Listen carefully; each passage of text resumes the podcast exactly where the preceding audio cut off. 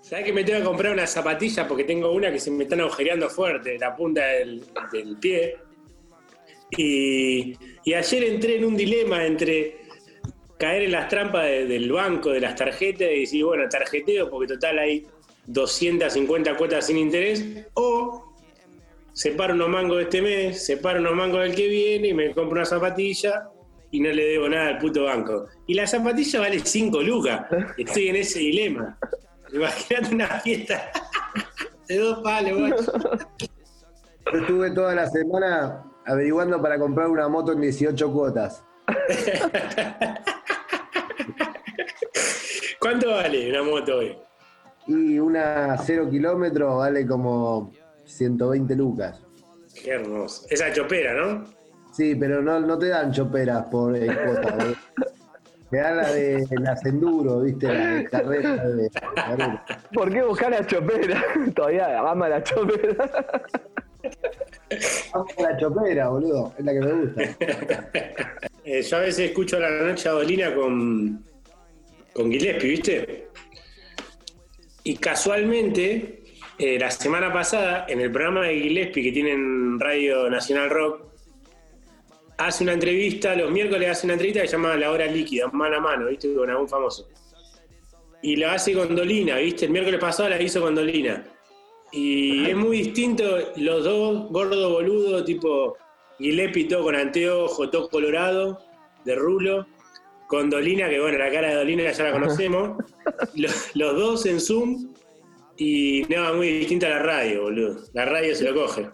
¿Qué le pasó en la cara a Dolina, boludo? ¿Alguien me puede explicar? Estuvo muy mal asesorado, creo, en un momento. No sé si ustedes recuerdan que Dolina tuvo una época de medio salir con pendejas o meter tipo novias mediáticas. Estuvo medio en esa. Como que quiso estar en la tele en un toque.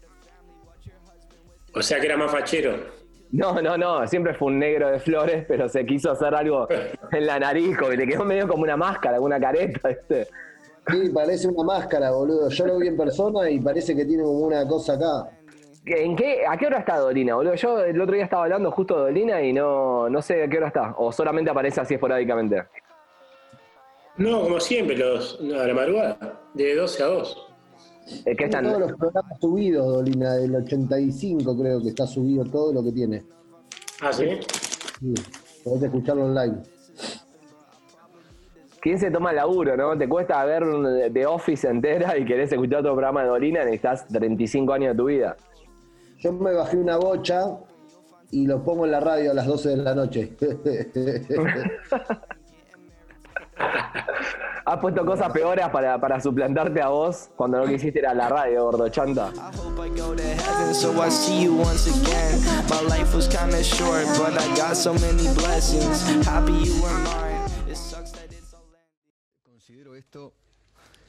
Es, es un pasquín, ¿no? Pero es una opinión personal, solamente personal, ¿eh? Un pasquín, la Biblia de los, de los drogones en la República Argentina, de los marihuaneros, llámelo como quiera. Alberto Lestelle está conmigo, está, está Jorge Dotto, médico genetista, gracias por venir.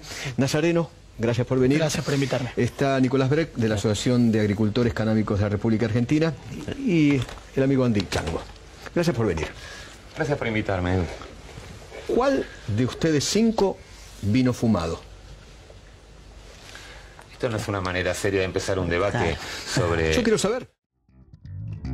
A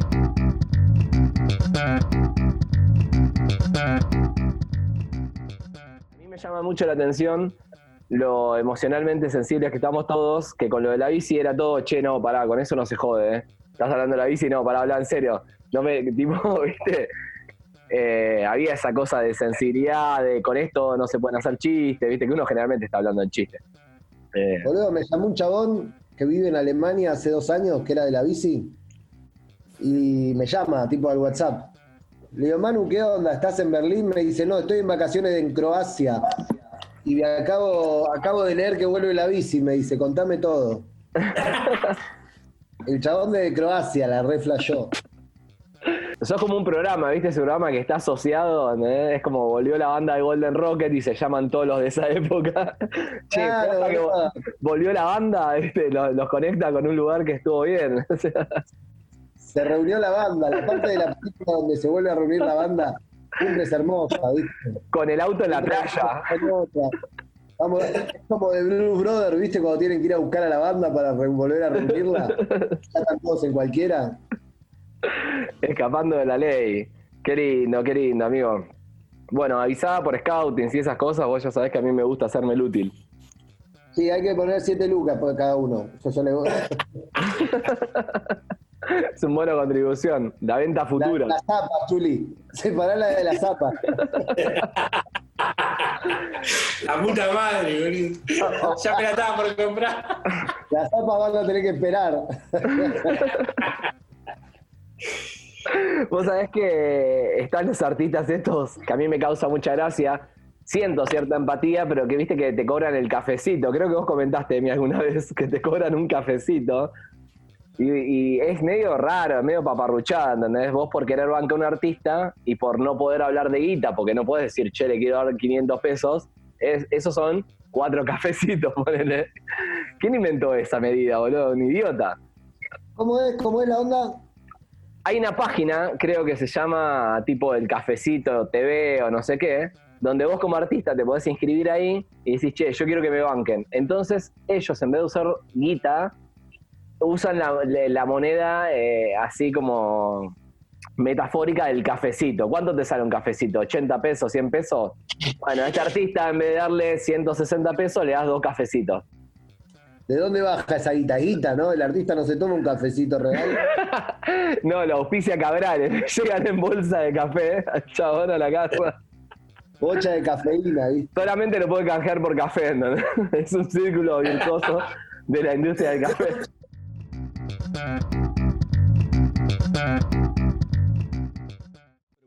Quién vino fumado es falta A de mí me parece una como cuestión periodista personal. que está mal, pues es una cuestión personal. Sin embargo, yo no tengo ningún tipo de tapujo. Yo fumo todos los días de mi vida. Edu, como vos jugás al tenis, andás a caballo.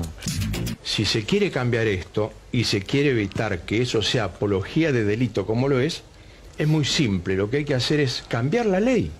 Si no hay que ajustarse a la ley. Estamos de acuerdo, hay que cambiar Artículo la ley. 12. No, perdón, no hay que hacerle caso a la ley si la ley la inventó un flaco como este. Porque la marihuana también mata gente.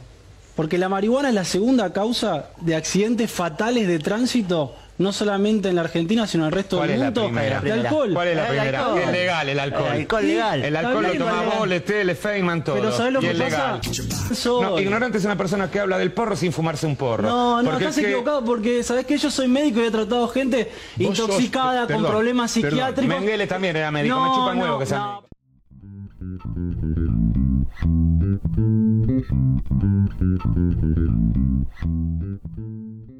Esta semana estuve investigando sobre los canjes, ¿viste?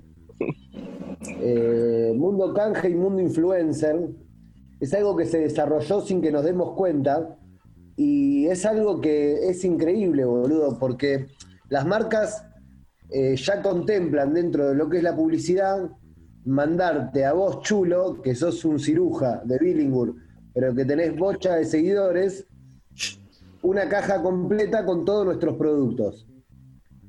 ¿Entendés? Si hago coches, te mando dos coches. Te mando moto, te mando patinetas. Si soy una fábrica de pelotas, te mando 10 pelotas. Te mando vasos, platos, picada, cerveza, vaso de cerveza, un piano. Te mando 12 alfombras. Te mando herramientas para que construyas. Te mando todo. Tienes que mandar una casa para vender todo eso, ¿viste? Los chavales ya están como medio llenos de todo. No saben dónde meter. Por ejemplo, hay un ejemplo con este chaboncito Radas, que lo banco porque es piola, pero a la vez lo odio. Y el chabón eh, tenía un segmento por Instagram que se llamaba La Carpintería de Rada. Y el chabón hacía un percherito de verga, ¿viste? Al principio. Y claro, eh, Black Decker lo, le empezó a mandar cosas. Y ahora ve la carpintería de Rada y está explotada de cosas, no entra él, de la carpintería.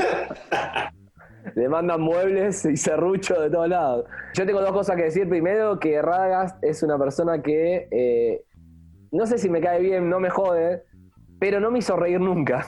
Yo entiendo la gente que dice, me cagué de risa con Radagast, no sé qué capo que es el chabón. Nunca me hizo reír, pero jamás, ¿eh? Que canta una canción y es medio papelonera la canción, ¿viste? Como que todo es medio como fue una fórmula reprobada, ¿entendés? Como Grego Roselo que no se sale lo que tiene que, que vos te imaginás que Grego Roselo va a hacer. Y la otra cosa que tengo, que decir es que salvo el Kun Agüero, que ya no es más, todo el resto de los influencers son todos chetos, es el mismo perfil.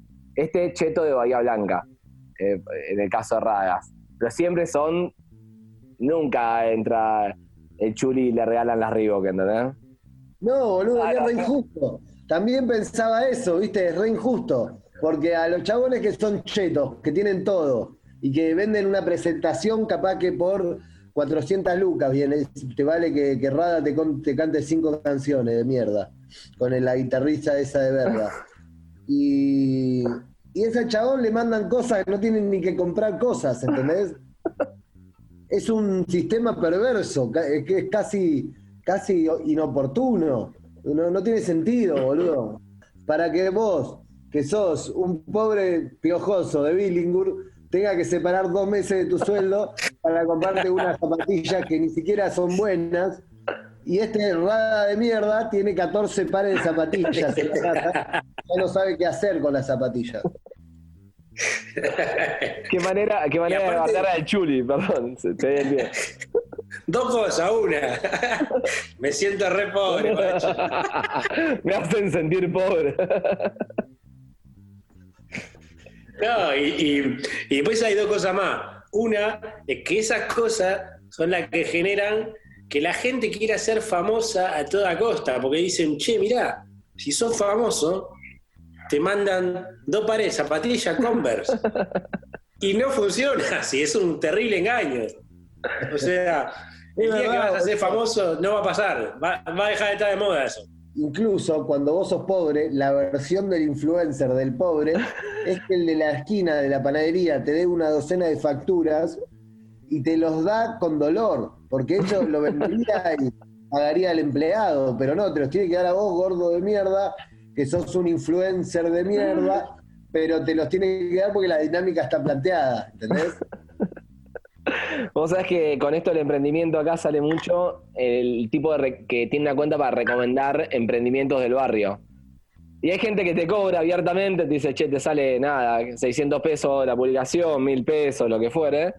Hay gente que te lo hace de onda, pero te dice, bueno, vos compartime, así se re- replica y yo tengo más seguidores y no sé qué, qué hace esa gente con, es- con- con esos seguidores, porque no puede monetizar esto. Y está el otro que te tira, che, y fíjate, yo no pido nada, pero algunos me tiran algún regalito. Vos fíjate. No leí ninguna nota ni nada, pero me, pone muy contento que haya un montón de audios de Cipolitakis pidiendo fiambre, pan, ropa, ese tipo de cosas. Amo. Freezer. Amo. Eh, Cipolitakis somos todos, ¿no? representa al influencer medio pelo que hablábamos antes.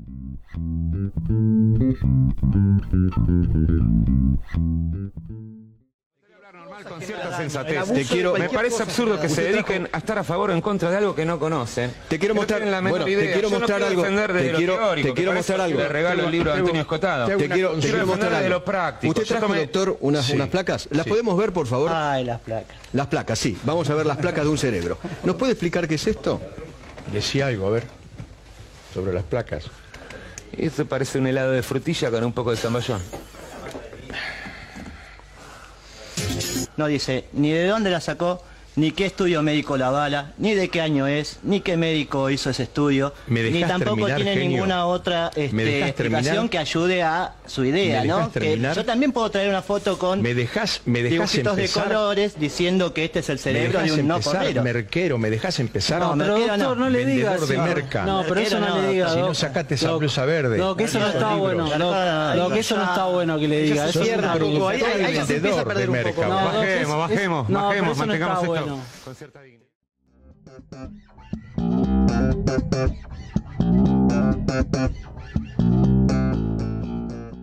¿Alguna vez habrán flasheado ser famoso, no sé, dos días?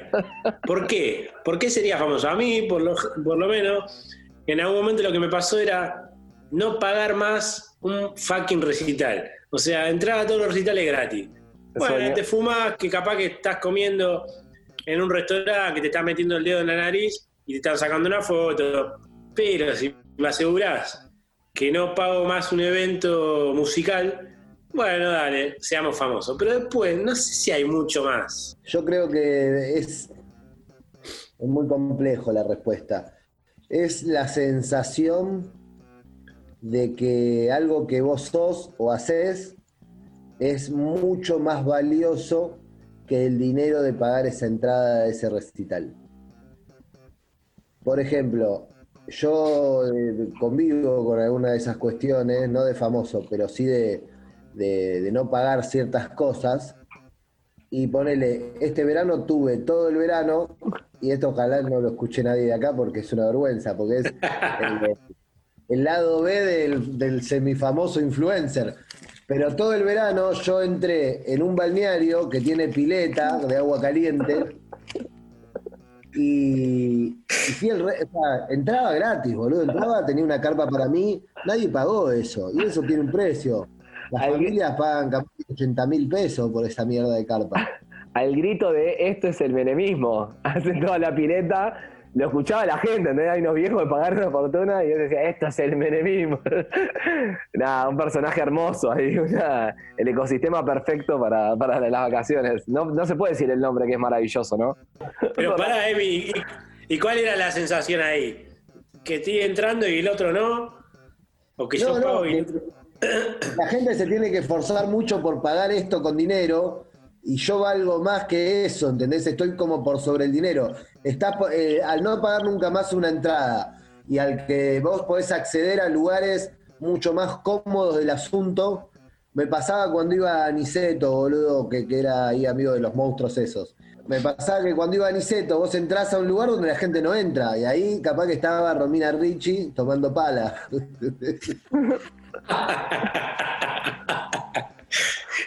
Bien. Entrabas y tenías, birra y tenías comida, podías pedir lo que quieras. Estabas ahí con Romina Ricci y el de Catupecu, que estaba más duro que.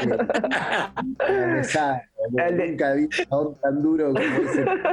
Al cabezón de Catupecu, a Ruiz Díaz, eh, Fernando Ruiz Díaz, yo puedo decir, vecino de Villaluro, que eh, poca gente me ha pedido, NN me ha pedido falopa alguna vez en mi vida, y ese chabón me pidió, una, me, tocó, me tocó el hombro y me, me preguntó directamente si tenía cocaína.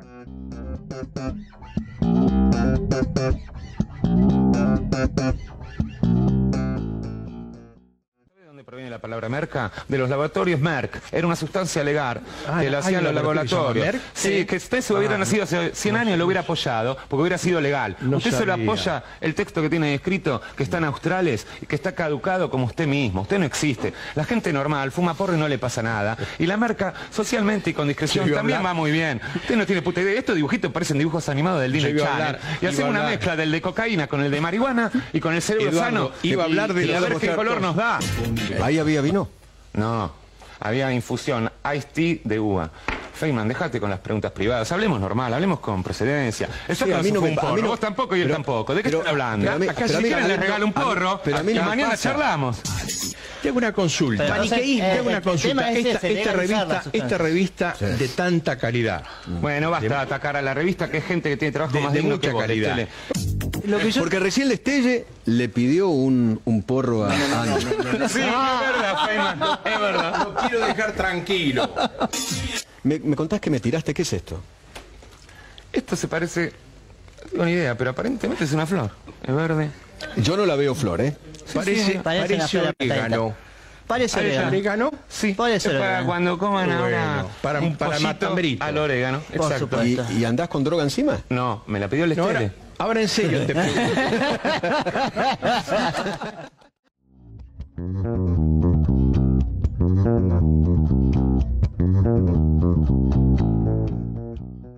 Yo con respecto a las influencers quería agregar una reflexión más, que quizás a Emi lo toca de cerca porque es el único que es padre, que es el tema de, ante esta posibilidad de ser famoso, de entrar a lugares, de que la, la sociedad me ponga un precio más alto del que valen las cosas y por eso las cosas me las regalan, te sale un pibe con esa aspiración. Aparece Jonás y te dice, yo realmente me quiero poner en carrera a ser youtuber, a ser influencer. ¿Cómo lo toma una persona de nuestra generación? ¿Entendés? Y es algo súper posible. Pasa que YouTube solo es el canal. En realidad, la búsqueda Mario Pergolini, si hubiese existido YouTube, sería- hubiese sido youtuber.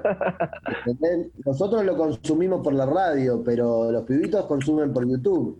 Lo que cambió es el canal de consumo. El que, les- el que le habla a la multitud sigue estando siempre, desde Jesús. Eso es así.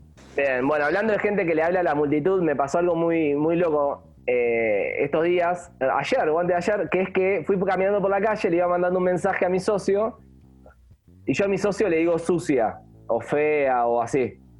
Y le tiré, no me percaté, hay una madre con su chiquito, ahí justo a metros adelante mío, yo iba caminando, y le agarro y mando mensaje y digo, sucia. Y la vieja se dio vuelta y me puse muy, me dio mucha vergüenza, ¿entendés? Mucha vergüenza. Y me dio mucha vergüenza y nada, no pude seguir con el mensaje, realmente fue cosa, y me hizo acordar al toque a un programa que hace mucho no nombramos acá, pero ya hemos nombrado mucho, a lo que hacían, no sé si era Pablo o Pachu en Video Match, que era la joda, que iban caminando Pachu. y le gritaban algo al que iba adelante. Esa era magia pura, boludo. Era como diciendo, pelado puto, pelado puto es el que... Y como que seguían la charla. Me río de... eh, me pasó esa situación. José María Luis Torti lo hacía también. Viste que hay.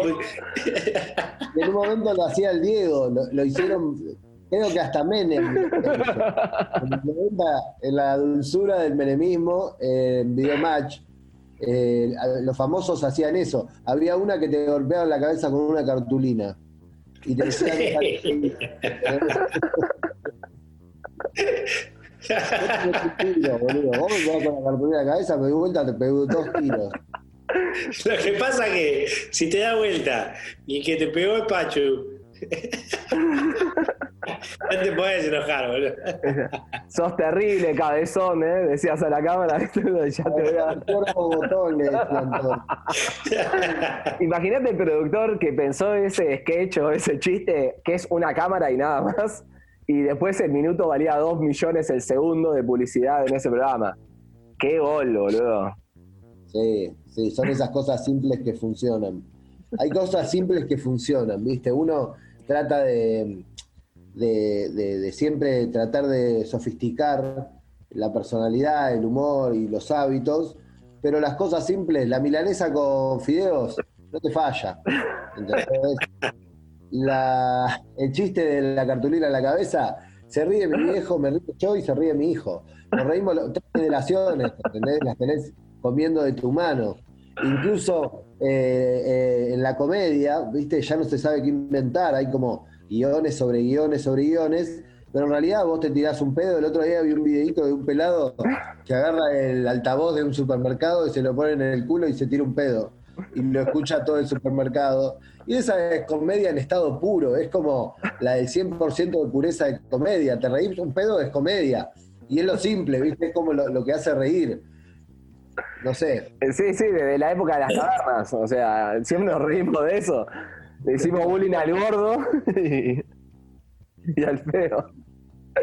Un programa Es que, es que te acordás que te acordás que había una había un programa que tenía una reproducción, si no me equivoco que era el narigón Miguel Ángel Rodríguez y el chaval le metió una reproducción, todos personajes disfrazados, maquillaje, eh, vestuario y ya muy producido no era tan gracioso, ¿viste? Como Totalmente. y lo levantaron, du- duró dos semanas creo.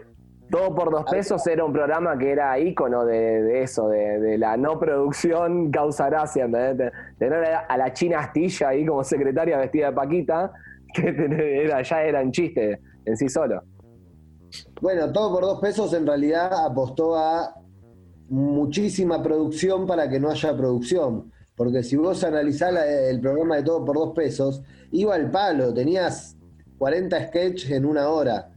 Y había un montón de escenografías y ellos estaban retuneados, pero estaban todos transpirados, como re faldopa todo. Y, y era maravilloso. Y tenía incluso eh, escenografía móvil, cosas que iban y venían, gra- pregrabado. Había una producción del carajo atrás de Sí, todo. Por... sali- salía en vivo. Sí, la verdad que oh, corrigiendo lo que decía antes, y bien esta, el comentario que me haces, quizás uno asocia producción a las cosas chetas, ¿viste? Cuando dice, eh, qué cheto. La zapatilla Claro. de 5 lucas del Chuli. Y capaz que hay otra zapatilla que tiene una mejor historia, sale más barata, de todo. Está muy bien eso y, y por eso lo veíamos como astilla, terrible. Para mí, para Perdón. momento de, de volcarse a la industria nacional. Juli, la, la ¿Sabes que, ¿Sabes que ayer en un momento se me pasó por la cabeza, lo tengo que decir, boludo, total no lo hice y nadie me va a condenar. Se me pasó por la cabeza robarlas. En un momento le digo, ¿me puedo probar una? Y me dice, ¿por qué te acercás a la puerta? Yo creo que Sí, si, probate. si tenés un buen estado físico, te vestís de atleta, tipo camperita de correr, todo, todo de atleta, con el celu en el brazo, todo. Entras a un local en un shopping y, arranca, y arrancás a correr. Te pones las que más te gustan, las que mejor te quedan, y arran- ya que te vas, llevate unas abajo de brazo. Es que yo, yo no entré. Yo no entré con ganas de robar, pero en un momento, cuando me pongo a mirar la zapatilla más cara del salón, miro para atrás y veo que hay dos tipos de seguridad juntos y la vendedora como que se reúnen los tres y medio que mirándome y hablándome de mí. Uh, Dije, qué están. están planteando que, que ese croto, ese croto nos roba. Y ahí me dieron ganas, dije, ok. ¿Sabes lo que estaban diciendo? Decían, mirá, este chabón la gana que debe tener de comprar esta zapatilla. Que vino, vino hasta acá. Salen como 10 lucas y las quiere igual. Estás Se tomó la regalada. costera. Se tomó la costera para ver una zapatilla.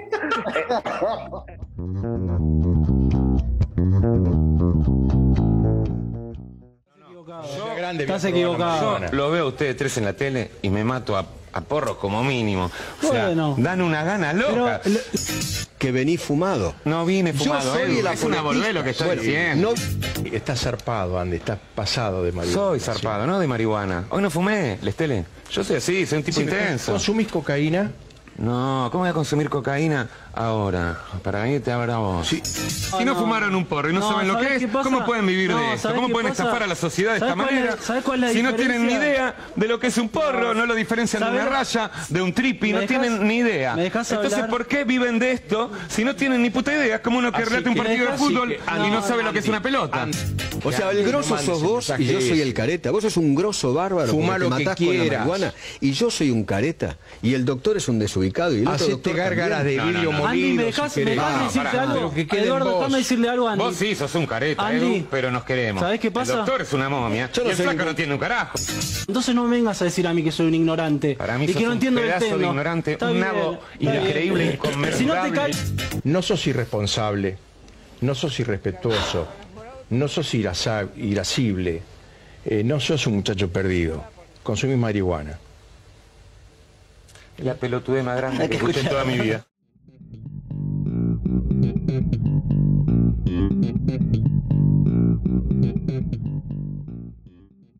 Bueno, yo sobre los programas simples y que funcionaban, quería comentarles una noticia también que pasó en esta semana, eh, el 29 de agosto puntualmente, fue hace como dos, tres días, que se cumplieron 27 años de la emisión del primer capítulo de un programa muy simple, que eran los Power Rangers, y que nos acompañaron a nosotros con nuestra infancia. Yo podría decir una serie con el nivel tan bajo que a pesar de que los chabones claramente estaban vestidos del color que eran, tipo el negro era todo negro, tipo casi una malla enteriza, los chabones aclaraban, hacían como una presentación.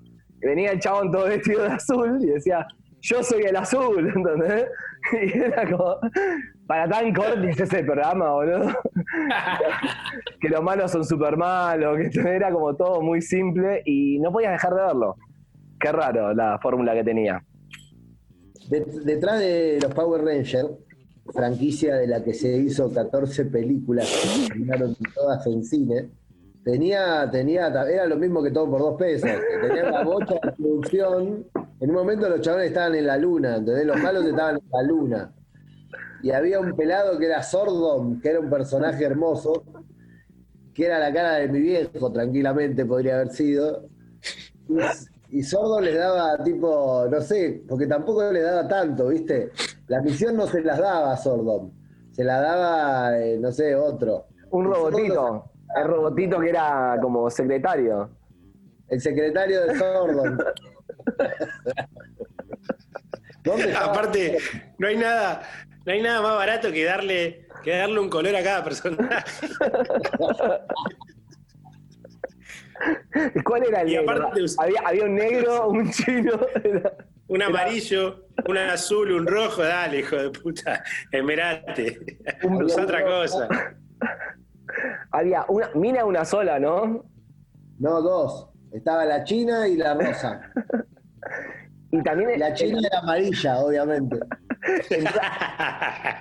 entraba la lógica también de, de tipo el Fénix, Iki, de que había uno que estaba medio ajeno al grupo y era el más fuerte, pero era renegado, que era el negro, creo.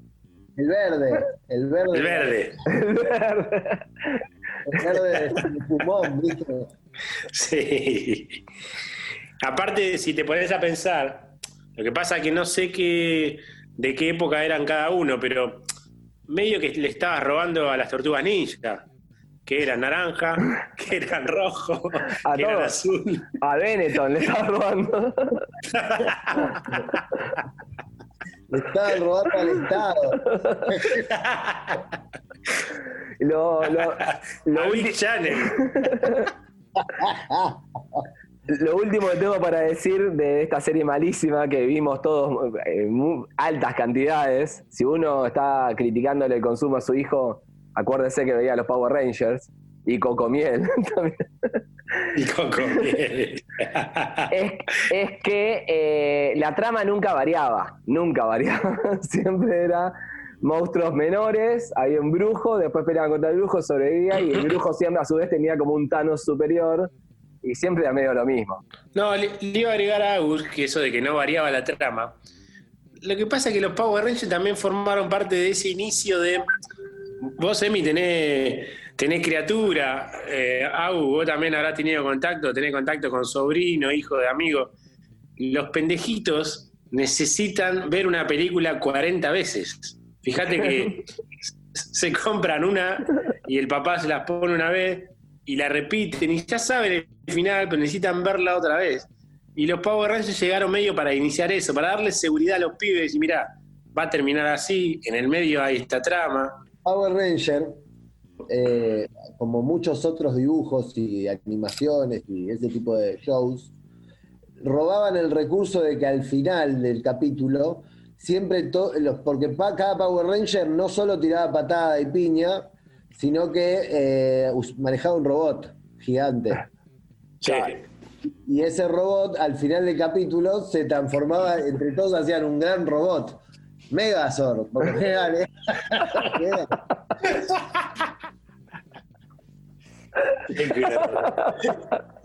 Cuando aparecía Megazord, el enemigo automáticamente se tomaba una pastillita, no sé qué hacía, y se hacía gigante, ¿entendés? Como Megazord, y luchaban un mano a mano, y, y me ganaba, se quedaba con el robot.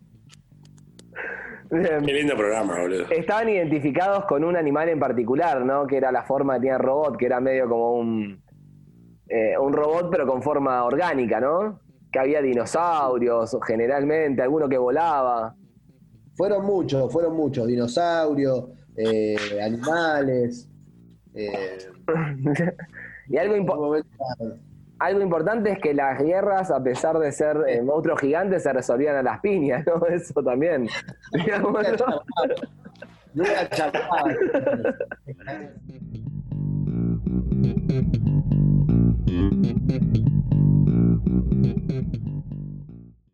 Este programa empieza con Edu diciendo esta porquería de revista, o cuando dicen Merkel y tal, a mí ya me provoca una reacción. Yo no vine irascible, señor Lestele. A mí los propios no argumentos de ustedes irascible. me irritan Yo te dije que no sos profundamente y me hacen sacar cosas que tal vez no sean, tal vez tenga que pedir una disculpa por pasarme un poco, pero los argumentos de ustedes me irritan profundamente porque creo que vienen desde un lugar también muy agresivo. Porque creo que ser doctor no es un argumento Pero para hablar de marihuana. Pero- Creo que con toda la humildad, un especialista en marihuana, como puede ser él, pues yo no lo soy, sabe más de marihuana que vos que estudiaste ¿Qué medicina. significa ser un Mi papá es especialista en doctor. marihuana? ¿Qué no- significa ser un especialista en Alguien que conoce la planta, que estudia agricultura y que no estudia los huesos del pie como vos, No, sino que se no dedica a una planta. Porque la televisión enfermo? es muy enferma, muy morbosa y te daña el cerebro también, te mata las células ver estas pelotudes ¿Y que por estás qué hablando todos los días. ¿Vos Sí, saber sí. lo que opina la gente? Mira. No, tú, gente, ¿qué va a opinar? No, no, no, no. Si tiene una no, lobotomía ya, con ver tu programa, imagínate cómo están del cerebro los es pobres. la, es la gente que Se está te cagan de risa hasta los cámaras. Hashtag Sí. no. Si el mundo de la tele y tu mundo me llama enfermo, me confirma que estoy sano, porque está claro que para mí los enfermos son ustedes. Escuchá, eh, Andy, escuchá, aprende a escuchar.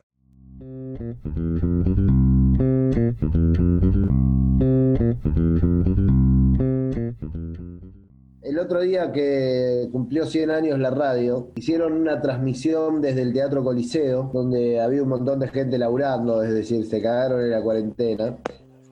Y llevaron a gente mayor, aparte, Héctor Larrea debe tener como 75 años. Sí, más. Y pensaba, ¿no? Que Larrea, Larrea nunca blanqueó que es. Es polémico. ¿Por qué lo ensucia de Titor? Lo, lo que pasa que ahí yo lo banco porque forma parte de una generación en la que no se blanqueaba. Entonces, bueno, podés ir para atrás, como el artículo 225 en el fútbol. Decir, no, pará, hace 30 años hay un par de putos que no se dijo y lo sacás a la luz ahora. Ya está, viste, como bueno, zafaron. ¿Zafaron de que De que se diga, ¿entendés? ¿Qué sé yo? Bueno, podés hacerle causa hoy, Zafaron en los años que- 2000, a un tipo que en los 70 no se animaba a decir que era gay. Ya fue, déjalo tranquilo. Bien, bueno, eso pasa mucho con el artista, viste que ahora como todo el mundo tiene como miedo a decir qué es lo que realmente piensa, eh, por justamente a ser linchado, por otros motivos, ¿no? El gay seguramente en una época era linchado realmente en la calle. Eh, y, y todo se termina siendo muy, no sé, cuidado, creo yo, como que... Es como pedirle, es como pedirle al hijo de Ana María Campoy, a Pepito Cibrián, que blanquee que se la come. Ya está, ya pasó, o sea, medio que sí sabe, pero tampoco los pongamos a que el tipo diga, bueno, quería contarle que me la como del año 83. Que confiese. es el hijo de Campoy. Sí, Ana María Campoy. Es el hijo, pero Sí. Pepito Cibrián es un viejo. Y Ana María Campoy, no. ¿Está viva todavía esa señora? No, no. No, no, ya. Nadie sabe- hace rato. Nadie sabe que, cómo es la cara de Ana María Campoy, ¿viste? Pero saben que hay una famosa que se llama Ana María Campoy.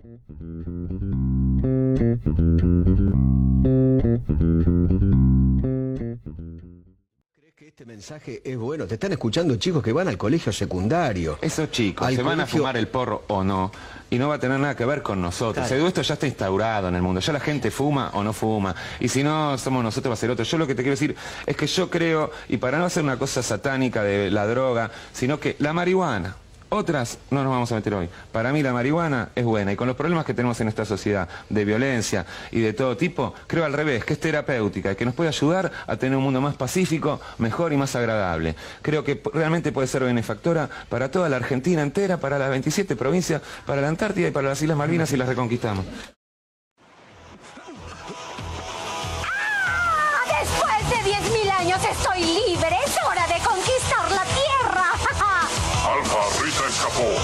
Necesitamos un equipo de adolescentes con energía.